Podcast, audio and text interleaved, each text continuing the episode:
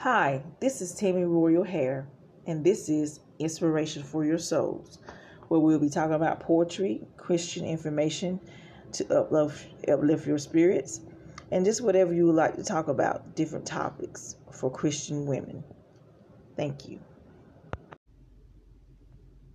And today's um, statement is coming from Maya Angelou, famous poet, and her statement reads each time a woman stands up for herself without knowing it, possibly without claiming it, she stands up for all women. Today's podcast will be a poem entitled You Will Come Out of the Fog.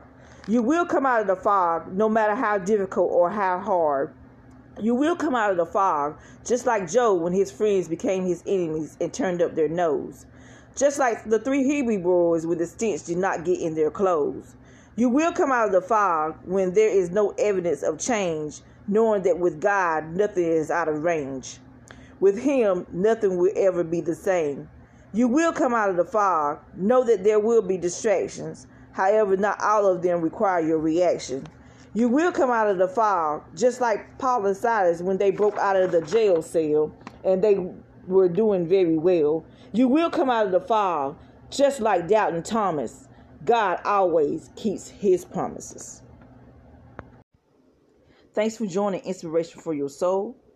Today's poem will be It Takes More Than Just a Pretty Face. It takes more than just a pretty face to run this race. It takes style and caress. Yes, it takes more than just a pretty dress. It takes more than a pretty face. Who would have guessed that playing games in life is dangerous.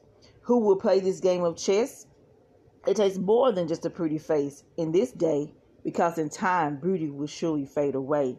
It takes more than a pretty face to run this race.